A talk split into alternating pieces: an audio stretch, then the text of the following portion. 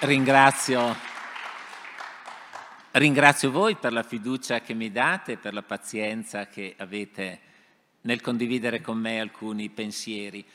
E il tema di oggi non è di interesse meramente giuridico, e niente meno ne va del futuro dell'umanità. E ci fa vedere che altro che inutilità del, pens- del pensiero filosofico ne possono derivare conseguenze delicatissime o salvifiche. E del resto eh, si tratta di ragionare dell'interrogativo umano fondamentale, l'incontro con le realtà negative, in radice anche con la morte. Come agiamo rispetto alle realtà negative che siamo capaci di creare nei nostri rapporti? Beh, a prima vista potremmo partire da un fenomeno contingente, quello della vendetta. Eh, ci sono sempre stati sentimenti di vendetta.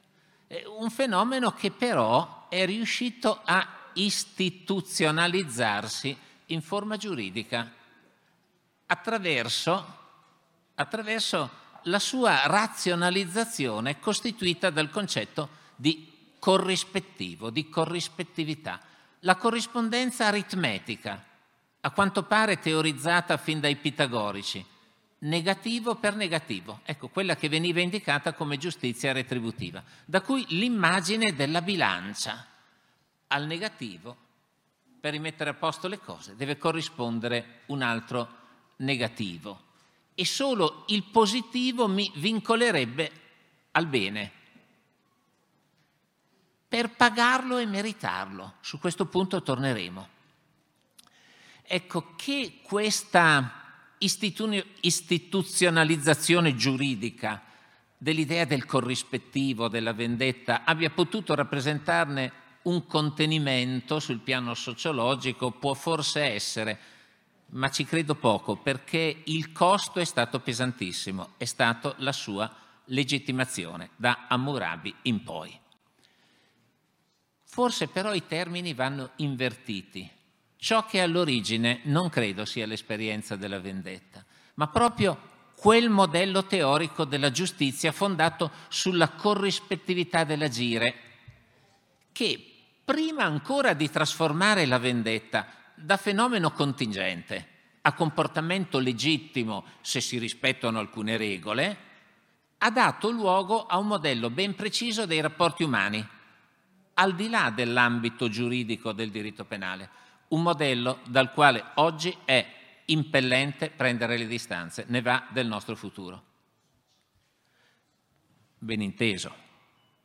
È ovvio che sono necessarie valutazioni sul comportamento altrui, ma l'idea tradizionale della giustizia retributiva concepisce la risposta al comportamento altrui come tale da dover avere le medesime caratteristiche, il medesimo contenuto del giudizio che si sia dato del comportamento altrui. Se si è dato un giudizio negativo, la mia risposta sarà negativa. Anzi, questo modello, se riflettiamo bene, diventa un tremendo moltiplicatore del male, perché offre sempre l'alibi per agire in modo negativo verso l'altro. Perché? Perché ciascuno di noi, se solo è onesto, ciascuna realtà umana, non solo noi come singoli, ma anche le diverse aggregazioni umane, hanno sempre qualche lato oscuro, qualche difetto. Perciò quel modello, il corrispettivo, offre sempre l'alibi il pretesto per agire contro l'altro, per il suo danno, perché troveremo sempre nella realtà altra qualche cosa di negativo che secondo il modello della corrispettività giustifichi l'agire negativamente nei suoi confronti.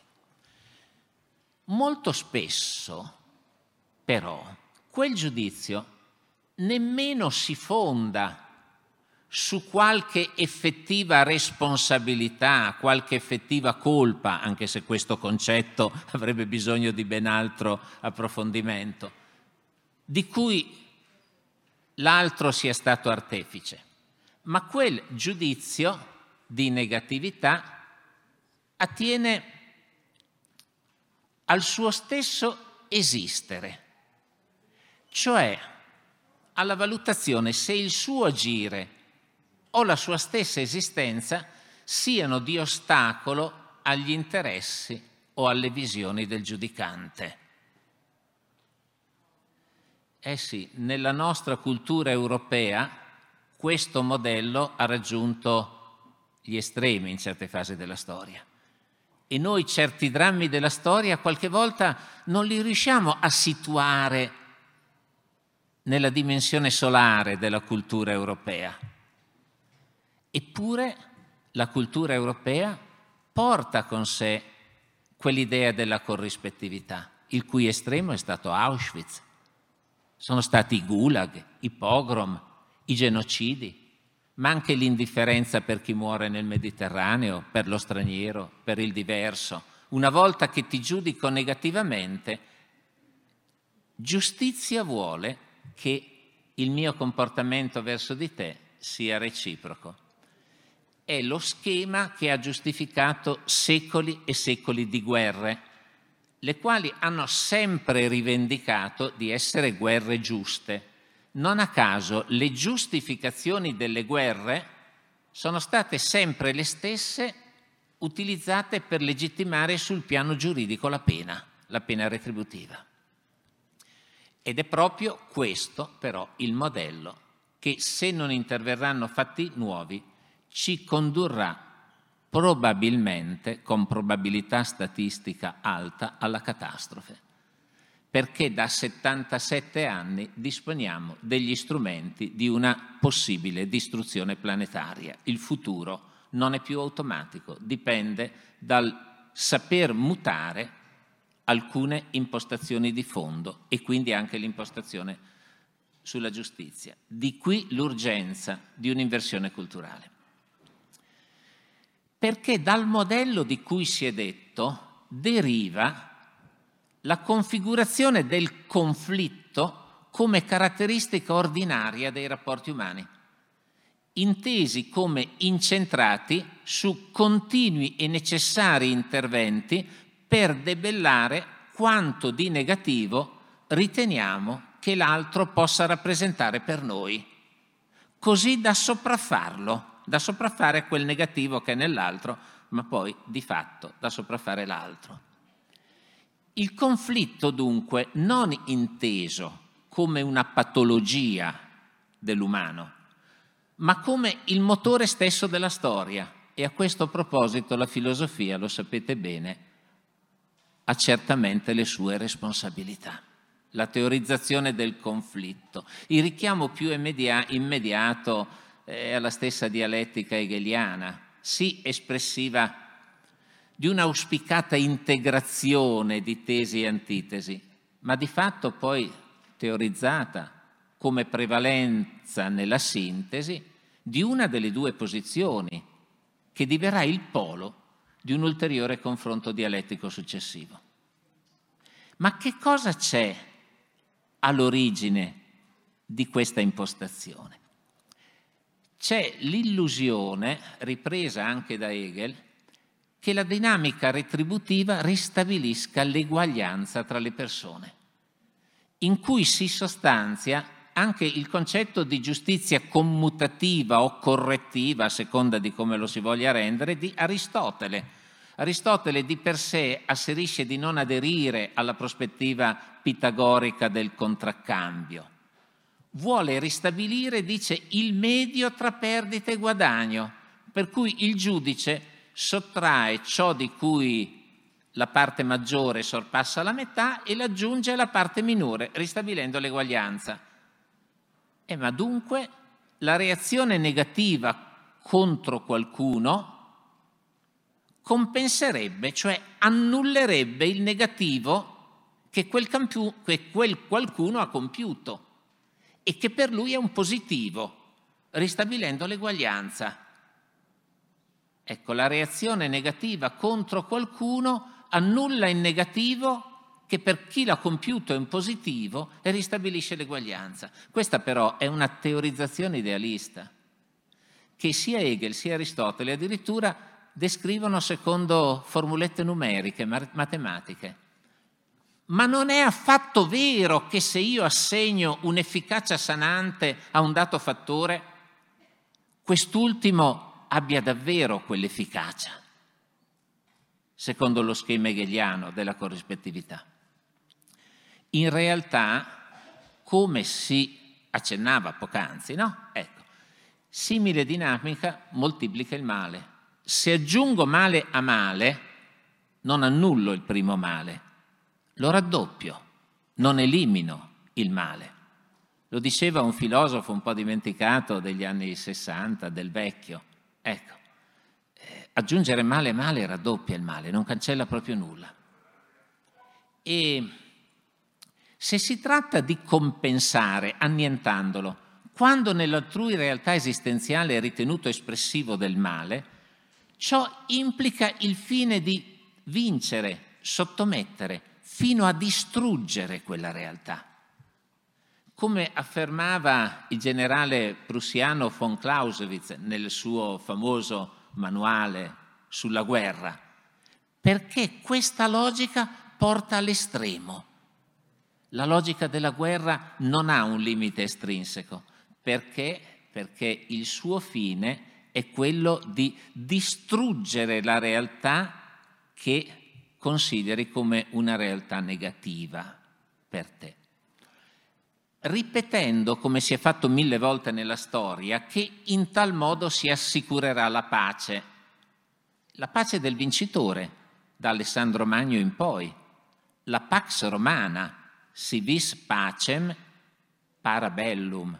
Non dimentichiamolo, anche Mussolini, in, quelle, in quello sciagurato discorso del 10 giugno 1940 in cui dichiarava l'entrata dell'Italia nella seconda guerra mondiale, prometteva a seguito di essa un lungo periodo di pace e di giustizia. Per queste vie però in realtà non si agisce affatto contro il male, ma per il male della persona o della realtà umana cui quel male venga attribuito. Non si agisce contro il male si agisce per il male della persona, della realtà umana, cui le si è attribuito. Ma si deve tenere presente che perfino quando annientando quella persona o quella realtà umana le sia impedito di fare ancora del male, deve essere chiaro che con ciò non si è ristabilito il bene, non si è riaffermato il bene. Beh, quello che ho cercato di dire manifesta un'ulteriore caratteristica sul quale è bene soffermarci, perché ci orienta a trovare la risposta della giustizia riparativa a quello che andiamo descrivendo. Ebbene, l'approccio tradizionale retributivo è del tutto formale, non si interroga sul contenuto buono o malvagio dei modi della risposta al negativo, ma come dire, redime, dandogli veste giuridica, il criterio della corrispettività. Agisci verso l'altro allo stesso modo di come giudichi il modo di porsi dell'altro verso di te. Vedete, non c'è nessuna riflessione sulla moralità del criterio di risposta. Quel criterio di risposta è formalmente valido per il solo fatto di costituire il corrispettivo. In altre parole, l'approccio alla giustizia, intendendo per giustizia qui come si risponde alla sfida del negativo, è stato disgiunto dall'etica, vale a dire, paradossalmente, dal giudizio sui modi di quella risposta. Ma c'è un ulteriore aspetto curioso, prima di giungere alla giustizia riparativa che va considerato, cioè il fatto che la logica del corrispettivo abbia inciso anche, lo anticipavamo, sui criteri della reazione al bene. Il bene lo si vuole sempre meritato, così come il male lo si vuole ripagato. Allo stesso modo in cui la visione retributiva della giustizia ha estromesso dall'ambito giuridico il ruolo del perdono, perché giustizia è il corrispettivo, così ha estromesso anche il ruolo del dono, perché ci vuole una grande umiltà ad accettare di avere ricevuto gratuitamente. Per cui quella visione ci ha portato a ricercare sempre il poter dire di aver meritato quel bene o comunque di averlo pagato. Un anziano professore che è scomparso a 99 anni nella mia materia e mi ha insegnato tanto, proprio qualche giorno fa, mi diceva una volta, per sorridere. Se fai del bene a qualcuno, vedi di fargli capire che se lo è meritato, altrimenti rischi di fartelo nemico. Ecco, vedete, la difficoltà ad accettare il dono. Da un lato abbiamo estromesso il perdono, dall'altro abbiamo estromesso il dono. Per cui si corrisponde a un contratto, essendo implicito che mi sono pagato la controprestazione per me positiva. Vogliamo fare una digressione di un istante letteraria? Perfino Lucia nei Promessi Sposi, la Santarellina per eccellenza no? nella nostra letteratura, soggiace a questa visione. Quando scampa l'innominato, subito le dicono è stato un grande miracolo e lei subito dice no, è stato per intercessione della Madonna, cioè me lo sono guadagnato perché ho fatto un voto, ho promesso di abbandonare Renzo per sempre. E sarà solo il padre Cristoforo al Lazzaretto che la costringerà ad accettare la logica del dono. No, non te lo sei guadagnato, non te lo sei guadagnato. Accetta che la stessa visione della giustizia di Dio non è della giustizia che tu ti comperi. Ebbene, dopo questa piccola digressione, ecco, eh, vediamo che in questo senso quella mentalità retributiva ha relegato l'agire per il bene in modo gratuito, cioè senza contraccambio, alla dimensione del supererogatorio, della carità, intesa sminuendone il significato vero, fino addirittura a considerarla espressione lodata anche sulla stampa di santità, purché non vi si veda qualcosa che abbia significato giuridico. Sì, è un santo, ma non ha fatto giustizia, ha fatto qualche cosa che va al di là della giustizia, perché se dicessi che quello che si è piegato sul povero, sul migrante, sull'offeso, ha fatto giustizia, allora questo coinvolgerebbe anche me.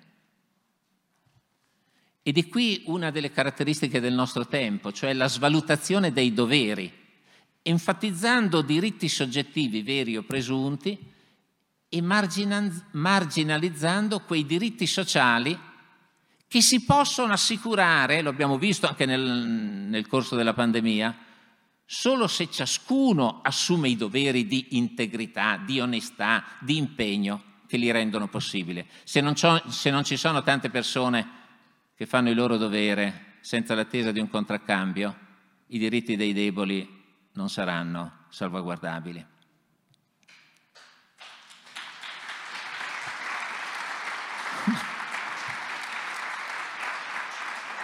E qui devo dire, e non pensiate che lo dica da posizioni conservatrici che non sono le mie, è più facile, per esempio, diffondere l'idea che dinanzi a una patologia cronica la quale non consente un pieno recupero, la scelta dignitosa e retta a diritto è quella di essere fatti morire, che non assicurare assistenza medica e sociale anche in condizioni di, med- di menomazione, dimenticando che a monte di certe enfatizzazioni vi stanno considerazioni di carattere economico.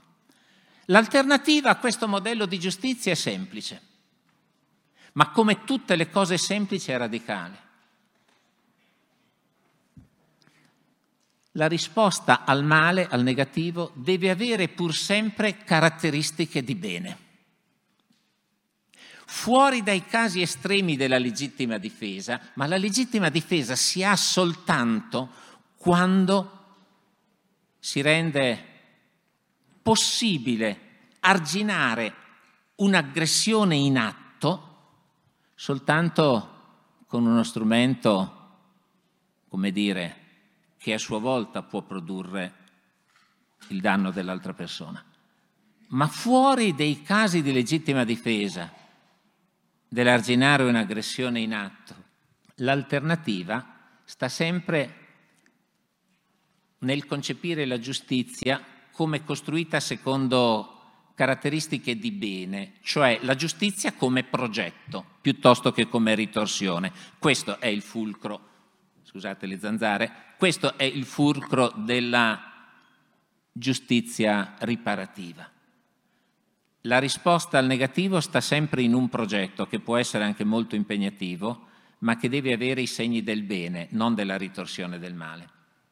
In questo senso è anche laicamente vero che la giustizia presuppone il perdono, purché il perdono lo intendiamo in maniera seria, non facciamo finta di niente. Che cos'è il perdono? È il rinunciare alla stessa logica che ha usato chi purtroppo ha fatto il male. Non mi metto sullo stesso piano, c'è anche un orgoglio del perdono. Allora la giustizia, come diceva un famoso messaggio per la giornata della pace che veniva proprio dopo gli episodi terribili delle torri gemelle, la giustizia presuppone il perdono, cioè presuppone lo scegliere una strada alternativa al male cui si intende di opporre. Può essere perfino umanamente più impegnativa del mero subire sofferenza. E lo è a 360 gradi però, perché chiama tutti a una revisione delle proprie prospettive e ad ammettere profili di corresponsabilità quella logica retributiva che non ammette la corresponsabilità. Tu hai fatto il male e ti meriti il male e io non ne ho parte. Ma ogni società seria, ogni persona matura ammetterà sempre una dimensione di corresponsabilità rispetto ai fattori che poi in alcuni sfociano nel, mare, nel male. Ecco.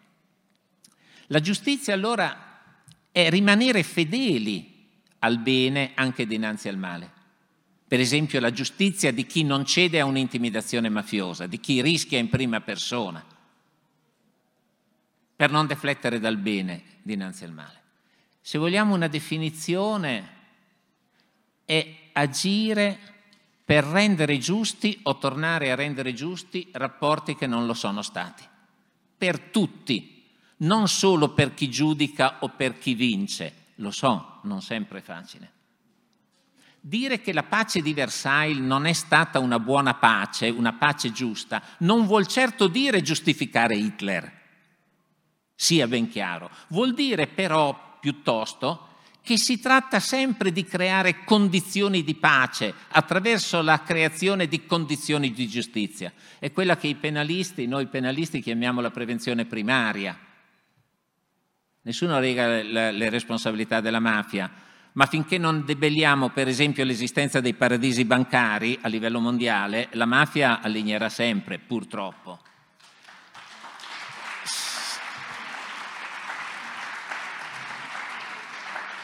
Se si vuole porla su un piano molto impegnativo anche per noi, possiamo dare una sorta di rilettura della regola d'oro.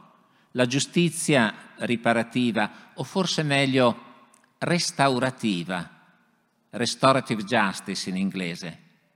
Ecco, anche Papa Francesco ha preferito tradurlo come giustizia restaurativa, ricostruttiva, che presuppone il riconoscimento di quello che è accaduto, il fare verità, ma per ricostruire qualcosa.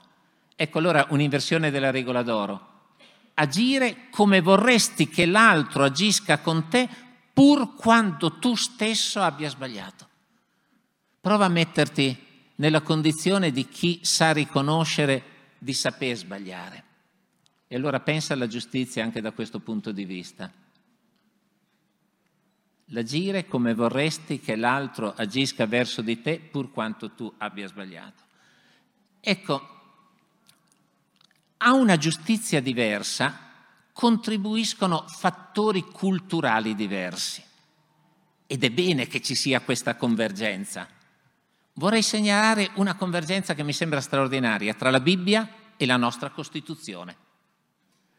Una lettura seria della Bibbia ci porta in quei libri che sono sacri, ovviamente anche per l'ebraismo, ma anche per l'Islam, loro li chiamano i primi cinque libri, i libri di Abramo, a scoprire il concetto di giustizia salvifica. Oh, per carità, nella Bibbia ci sono infiniti linguaggi retributivi, ma questo non ci deve sorprendere, la Bibbia non è un oracolo, è qualcosa di serio proprio per questo, perché il suo contenuto per i credenti, il suo contenuto di rivelazione, si realizza nell'ambito della storia umana con tutti i retaggi della, cultu- della cultura e anche con quella che la Bibbia chiama la durezza di cuore. Ma quando c'è una riflessione profonda fin dal passo di Adamo, l'atteggiamento di Dio è salvifico. Dio va a cercare Adamo, fa il primo passo verso di lui, perché Adamo è caduto in una tentazione che è la nostra, Adamo rappresenta ciascuno di noi. Uscire dalla logica del, di Dio, del bene, ti farà felice, mangia dell'albero, esci dalla logica di Dio e sarai realizzato. Ma questa realtà poi si rivela, si rivela fallimentare. E al fallimento di Adamo Dio va incontro, lo va lui a cercare lo va lui a cercare nel suo fallimento. Quella nudità che era segno di amore con Eva diventa, eh, assume una connotazione completamente diversa. Sono nudo a me stesso, sono fallito e Dio mi viene a cercare e se leggete il passo biblico molto poetico, Dio fa tuniche di pelli e copre la nudità, non la nudità dell'amore, la nudità del fallimento. Dio fa verità. Come la giustizia riparativa vuole porre al centro la verità, come Nelson Mandela disse non diamo un, un, un colpo di spugna, ma facciamo verità su quello che è successo per ricostruire. E infatti Dio ridà una strada. Si dice sì, ma poi li ha cacciati dal paradiso terrestre nel racconto biblico. Andiamo un po' a fondo. Quella descrizione le doglie del parto, il sudore della fronte, sono la punizione di Dio o sono nient'altro che la descrizione della realtà umana, fatta anche sempre di molti tradimenti, di molte mangiate dell'albero? Bene, il messaggio che cos'è? In quella situazione Dio ti viene a cercare come ricerca perfino Caino e ti ridà una strada. E sciaguratamente però siamo stati capaci, e qui lo dico solo come dato culturale, ma quanto ha inciso, a leggere perfino la prospettiva cristiana di Cristo come Salvatore come una prospettiva retributiva. Che cosa si è detto per secoli sulla base di un certo filone?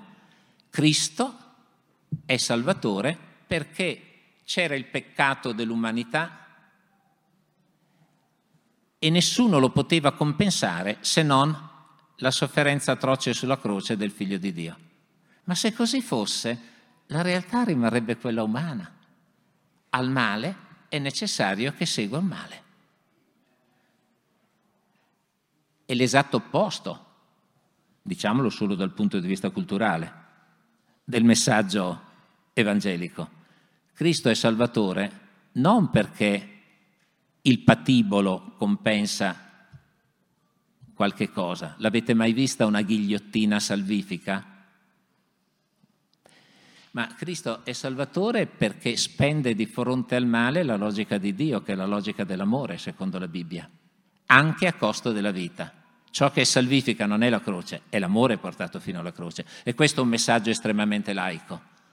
Arrivi tu a credere che chi aderisce alla logica dell'amore, che secondo la Bibbia è la logica di Dio, anche se dovesse perdere la sua vita, la sua vita non l'ha perduta, perché l'unica cosa che ha un respiro più grande della morte, che va al di là della morte, è l'amore.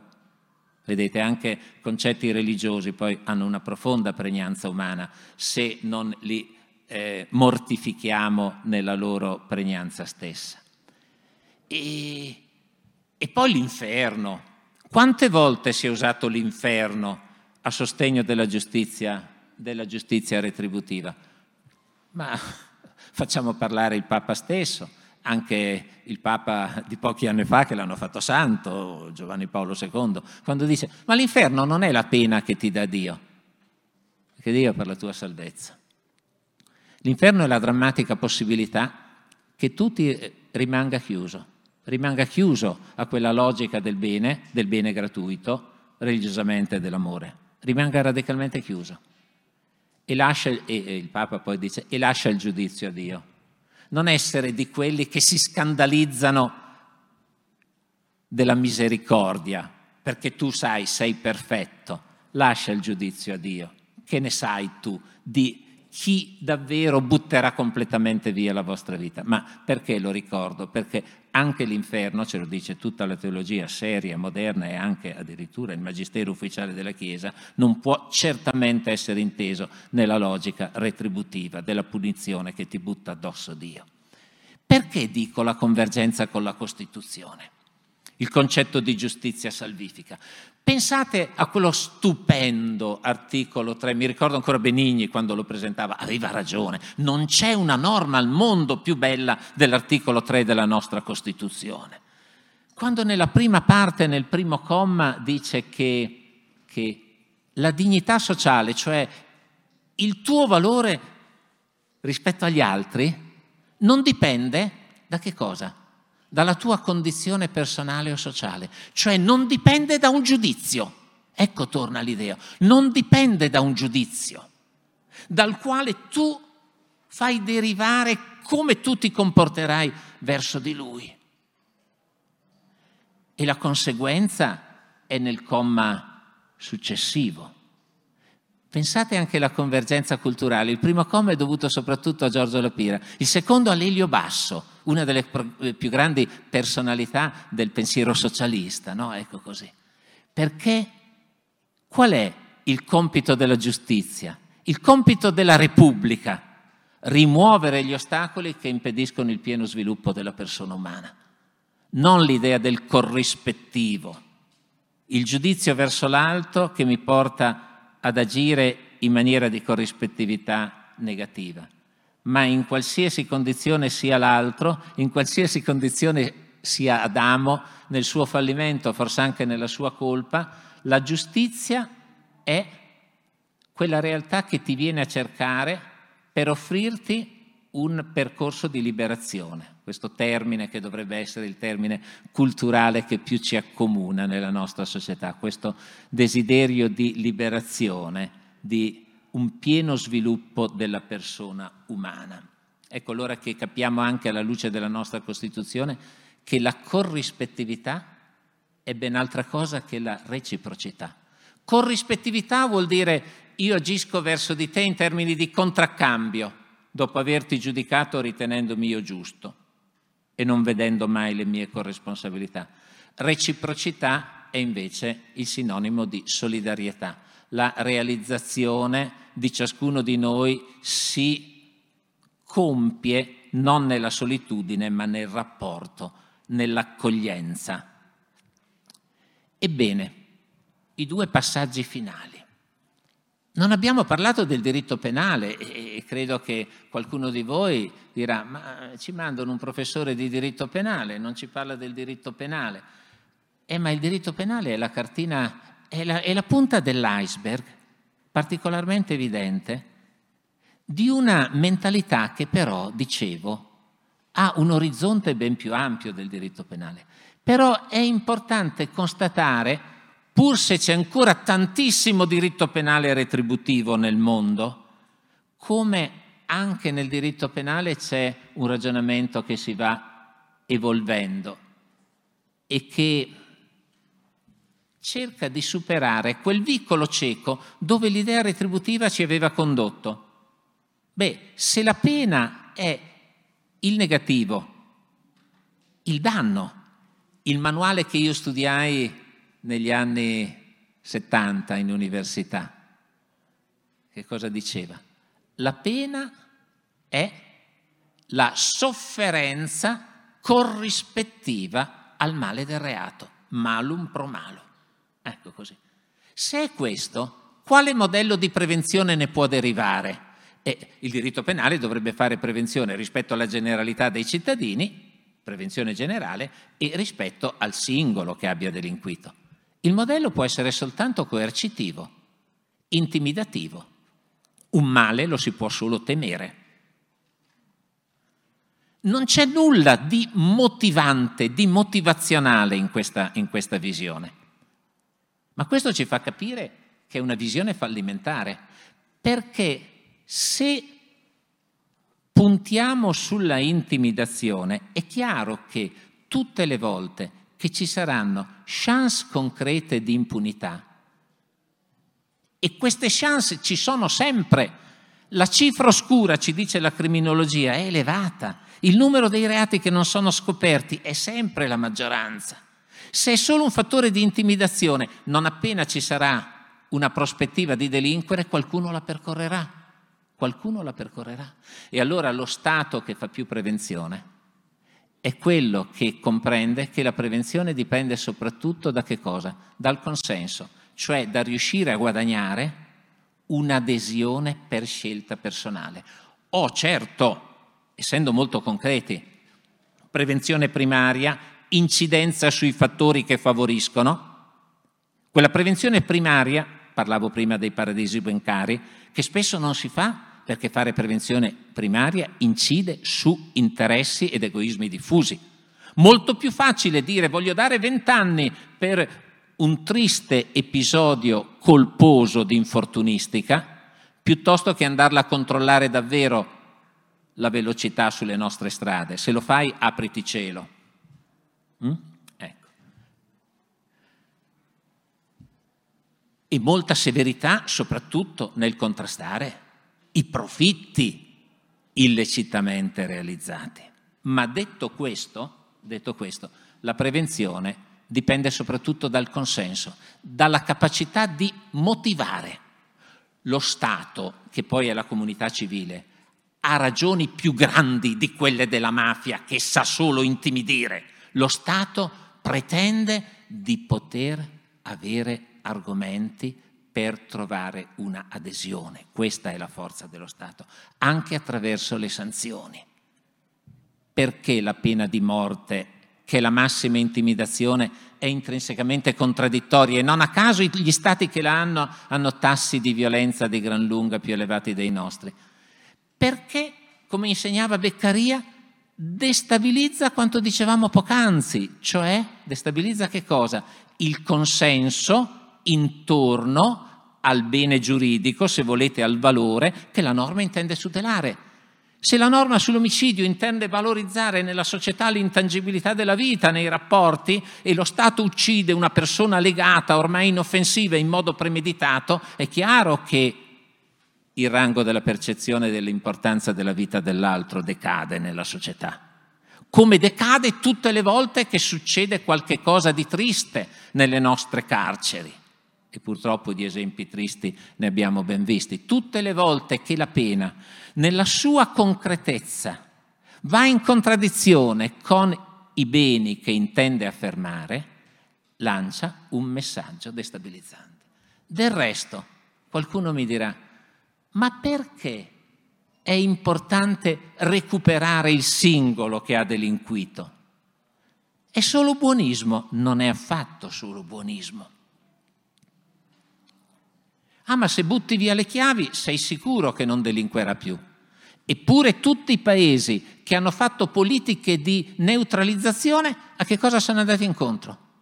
Al fatto che i posti di lavoro, per così dire criminali, sono stati coperti e sostituiti da altre persone, come sempre accaduto anche nelle posizioni mafiose, no? Ecco così. E allora perché è importante recuperare? Perché nulla, nulla, nulla rafforza di più l'autorevolezza della norma violata nella società, del fatto che chi l'ha violata sappia compiere un percorso di rielaborazione di quello che è accaduto, di ammissione dell'ingiustizia che si è verificata e di reimpostazione della sua vita. Non a caso ciò che temono di più le organizzazioni criminali è proprio la defezione. Ed è proprio la defezione che non è giustificabile con un interesse, ma quella vera. Perché?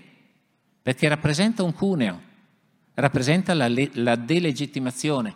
Altri potranno seguire quell'esempio che ha avuto il coraggio di dire, essendoci passato dentro, che quella scelta è una scelta di carattere fallimentare. Per questo è importante, eh, è importante che alcuni che pure nella loro vita hanno avuto avventure certamente molto negative, poi sappiano dire ai ragazzi di oggi quali sono stati i motivi che non devono più essere seguiti, che hanno portato a certi sbagli.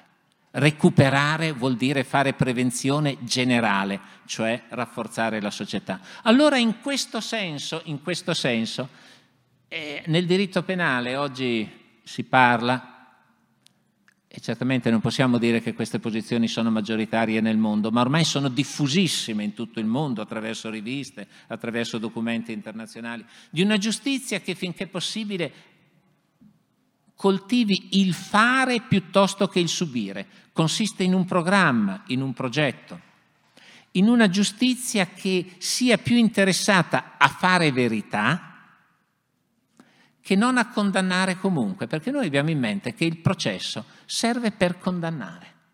No, ma guardate, il processo serve per fare verità. E la condanna deve essere in linea con questa visione costruttiva del fare verità e ricostruire. Non condannare pur che sia, perché c'è un'opinione pubblica che chiede, che chiede la condanna. Ma mi si dirà, e il ruolo della vittima? Ecco, questo è un aspetto assolutamente fondamentale che va chiarito anche nel nostro Paese. Noi alla vittima abbiamo pensato di dare un riscontro facile e fittizio, nessun aiuto, magari abbandono. Accontentati del vedere una ritorsione che tu non potevi attuare in prima persona, ma che è stata attuata legalmente. La vittima ha bisogno di ben altro. La vittima ha bisogno di aiuto, a volte anche di carattere materiale, a volte ha bisogno di protezione. E qual è il cortocircuito di una risposta di questo genere? Che la vittima si trovi vittimizzata una seconda volta. Non solo il reato mi ha fatto soffrire, ma mi ha fatto, pensare, mi ha fatto diventare una persona diversa, esacerbata, disposta a gioire o comunque ad esigere il danno di un'altra persona. Voi pensate che coloro che vanno a vedere l'esecuzione della condanna a morte dietro il vetro in un, penitenziario americano tornino a casa pacificati? Ecco, purtroppo quella sofferenza che hanno patito rischia di averle cambiato come persona. Io ricordo sempre il papà di uno dei due bambini uccisi a Foligno 30 anni fa, che diceva i primi mesi aspettavo soltanto la condanna, poi mi sono accorto che stavo diventando una persona diversa da quella che volevo essere per mio figlio. E pensate che cosa ha fatto quell'uomo? Ha cominciato a lavorare con i ragazzi che avevano problemi di psicopatologia della sessualità, come Luigi Chiatti, che purtroppo uccise suo figlio. Ecco allora che eh, noi con fatica stiamo cercando da anni e anni e anni, anche nelle commissioni ministeriali di cui si accennava prima, pochi minuti ancora, ecco, eh, di dilatare il ventaglio delle pene. Oggi la pena che si infligge in sentenza, tranne il piccolo ambito della pena pecuniaria, in Italia è solo detentiva. Perché politicamente non si ha il coraggio, di modo che allora eh, la pena poniamo fino a quattro anni di reclusione, se ci sono altre condizioni, fai primo grado, secondo grado, magari Cassazione, poi quarto grado in tribunale di sorveglianza e poi vai in affidamento in prova al servizio sociale ma perché non deve essere possibile applicare una pena prescrittiva fin da subito? Anche ristabilendo un dialogo con chi quel reato l'ha commesso e che probabilmente di fronte a un percorso costruttivo in molti casi non coltiverebbe neanche un appello. Ecco perché abbiamo paura di una risposta al reato che sia costruttiva, anche se i dati ci dicono che le risposte costruttive hanno tassi di recidiva infinitamente inferiori. Pensate, i dati del Ministero, anche rispetto al nostro sistema che applica sempre la pena detentiva, salvo poi quando si va in carcere, eh, costruire, se ci sono le condizioni, un percorso di rientro progressivo, ci dice che se questo percorso non c'è il tasso di recidiva è vicino al 70%, se c'è siamo intorno al 17-18% e nei rari casi in cui la detenzione riesce a offrire una qualificazione professionale ricercata sull'esterno, i tassi di recidiva decadono all'1%. È impressionante, no? È impressionante. Ecco, la riforma in atto, eh, il cui decreto legislativo dovrebbe essere applicato in questi giorni, la riforma Cartabia, eh, fa un compromesso, cioè eh, consente al giudice stesso della condanna di applicare, di applicare invece della condanna eh, consistente in una durata di detenzione, di applicare lui subito, senza passare per il Tribunale di sorveglianza, la pena sostitutiva della detenzione domiciliare o eventualmente della semilibertà o per pene un po' più brevi del lavoro di pubblica utilità. Però non si è avuto il coraggio di dargli la facoltà di applicare, e sarebbe stata davvero una svolta, già in sentenza la pena prescrittiva. Perché? La pena che consiste in un programma, come si fa in affidamento in prova, o come si fa nei casi in cui durante il processo viene ammessa la cosiddetta messa alla prova, che consiste essa stesso in un programma e che se va bene, per reati che per gli adulti sono di gravità medio-lieve può dar luogo alla estinzione, alla estinzione del, del reato. E sarebbe stata una svolta dire che già nel momento della condanna la pena può non essere un corrispettivo in mesi ed anni di reclusione, ma può essere un progetto, magari molto impegnativo, ma un progetto che ha già trovato in quel momento la possibilità di ristabilire un dialogo, e questo è fondamentale eh, per evitare, evitare le recidive.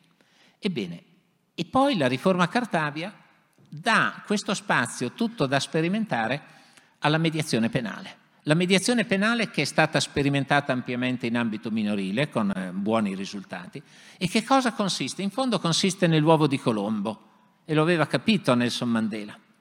Creiamo, sospendendo il processo, un luogo neutro in cui si possa parlare con sincerità del reato e non lo puoi fare nel processo, perché che cosa ti dice il famoso poliziotto? E anche da noi, ecco, attenzione, da questo momento tutto quello che dirai potrà essere usato contro di te.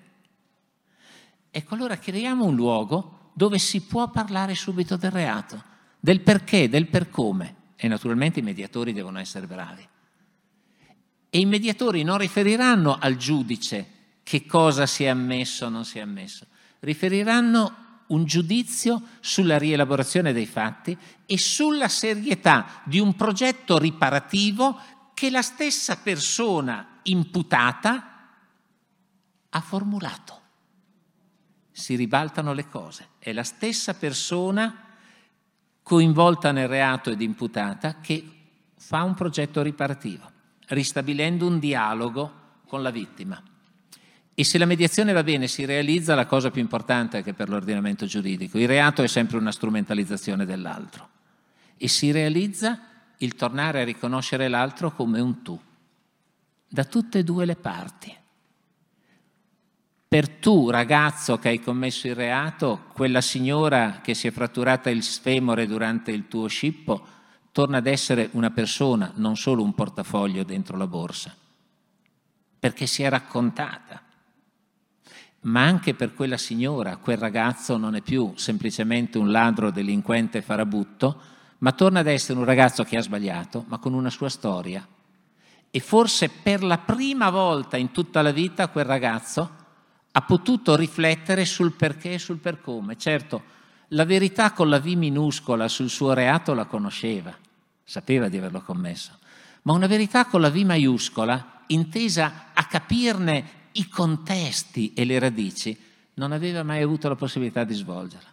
Ecco, la mediazione attraverso la riforma Cartabia dovrebbe diventare una risorsa spendibile e vedremo come si è stato creato un apparato anche piuttosto complesso per la mediazione, tale che il giudice ne possa tenere conto. Quindi vedete che ci sono degli elementi di cui possiamo tenere conto e che portano a superare un altro stereotipo, cioè che il diritto e il diritto penale sia esercizio di violenza. Quante volte abbiamo sentito dire? È la violenza legittimamente applicata dallo Stato. No, lo Stato ha poteri coercitivi, certo, ma quei poteri coercitivi non necessariamente si identificano con l'esercizio di una violenza nei confronti della persona. Questo sarebbe un capitolo grossissimo da affrontare, lo lascio solo qui. Due minuti per un'ultima considerazione. Dicevamo che quanto si è detto non riguarda solo il diritto penale. Nella prima parte ho cercato di mettere nelle vostre mani eh, l'esigenza di superamento di un modello della relazione umana fondato sul giudizio e la corrispettività eh? No, ecco così, dove al male che attribuisco a un altro rispondo in maniera altrettanto negativa e dove il bene gratuito non lo accetto perché ho sempre l'esigenza di dire me lo sono meritato, ecco perché il gratuito mi mette in difficoltà. Il diritto penale certo è forse l'ambito in cui una certa eh, visione la vediamo in maniera più chiara, ma dicevamo c'è la necessità che il superamento di questa visione eh, assuma la dimensione urgente di un ripensamento delle relazioni internazionali. Urgente, perché dicevamo abbiamo gli strumenti della distruzione totale. Ci stiamo chiedendo, ma in qualche conflitto in corso si arriverà a usare le armi nucleari? Ma vedete, la non amicizia tra le nazioni ha portato anche al dramma della pandemia. Probabilmente fin da subito, se ci fosse stato un atteggiamento di fiducia e di apertura, non ci sarebbero stati danni così grandi. E c'è il problema dell'ambiente, che se lo continuiamo a gestirlo in maniera egoistica, per un beneficio di breve periodo rischiamo di andare tutti a rotoli. E allora c'è la necessità di vedere se può esserci una grande avventura dell'umanità nei prossimi anni, nei prossimi decenni. Ah, cioè saper coltivare l'ideale della democrazia non più solo a livello nazionale, ma a livello planetario. Perché la democrazia non è soltanto il sistema dove ognuno può parlare, altro che per fortuna, o dove ognuno può votare. Magari con una legge elettorale un po' meglio sarebbe anche meglio. Ma la democrazia è soprattutto il sistema dove ognuno, anche se non ha potere contrattuale, conta. Questo è il senso della democrazia in senso sostanziale, come diceva l'articolo 2 della Costituzione. Allora possiamo pensare all'idea di una democrazia che venga coniugata a livello planetario? È il concetto, ma non per debordare a riferimenti religiosi, ma perché ci accomuna. È il concetto della fratellanza universale di cui, Papa, di cui parla Papa Francesco, dell'enciclica Fratelli Tutti. È una scommessa tremenda, grandiosa. Perché dietro che cosa ci sta? Ci sta la speranza che a un certo punto i popoli rappresentino ai loro governanti, sia i governanti democratici, sia un po' più difficile, ai vari dittatori, di non essere più interessati all'idea del vinco io, vinci tu, di non essere più interessati all'idea che il mio miglior bene viene coltivato attraverso il predominio su una realtà altra che considero nemica.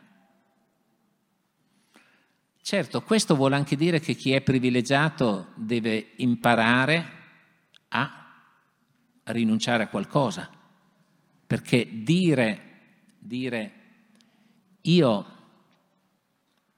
ritengo che ci si debba affrancare dai meccanismi del conflitto e della contrapposizione e dico ai miei governanti che non mi riconosco più in questa logica, questa logica che i governanti ritengono di dover coltivare perché si è fatto sempre così, perché da Machiavelli in poi si è fatto così. E io però devo anche essere disposto a fare i sacrifici per rinunciare ad alcuni privilegi. Vedete anche il movimento eh, dei giovani o dei giovanissimi che si era concentrato intorno a Greta, da questo punto di vista è molto interessante perché che cosa faceva emergere? Faceva emergere che nelle generazioni più giovani sta salendo la consapevolezza di un'amicizia che va al di là dei confini, ma come? Io viaggio, io studio, io mi sento attraverso i social, almeno nei paesi dove non sono impediti, con persone di tutto il mondo e io poi politicamente mi devo sentire nemico di quello che ha studiato con me, di quello che si rende conto come me, che eh, l'Amazzonia è importante, che, che so io, che il dramma, il dramma ambientale in ogni paese del mondo è fondamentale. Ecco, c'è la possibilità di una visione della giustizia che superi le dinamiche della contrapposizione e del conflitto e cominci a, a ragionare secondo quella idea di globalità, di fratellanza universale che non è un ideale utopico, ma è un'urgenza e forse dovremmo avere il coraggio di parlarne. Ecco, allora eh, parlare di giustizia riparativa oggi vuol dire parlare di diritto, ma vuol dire anche superare una mentalità relazionale che riguarda sia i rapporti tra singoli, sia i rapporti complessivi. E qui vedete che la filosofia, io non sono un filosofo, io sono che si occupa di diritto, ecco così, ma la filosofia è fondamentale, non è quella cosa, no, quel detto, no? Se c'è o se non c'è, il mondo va avanti così com'è.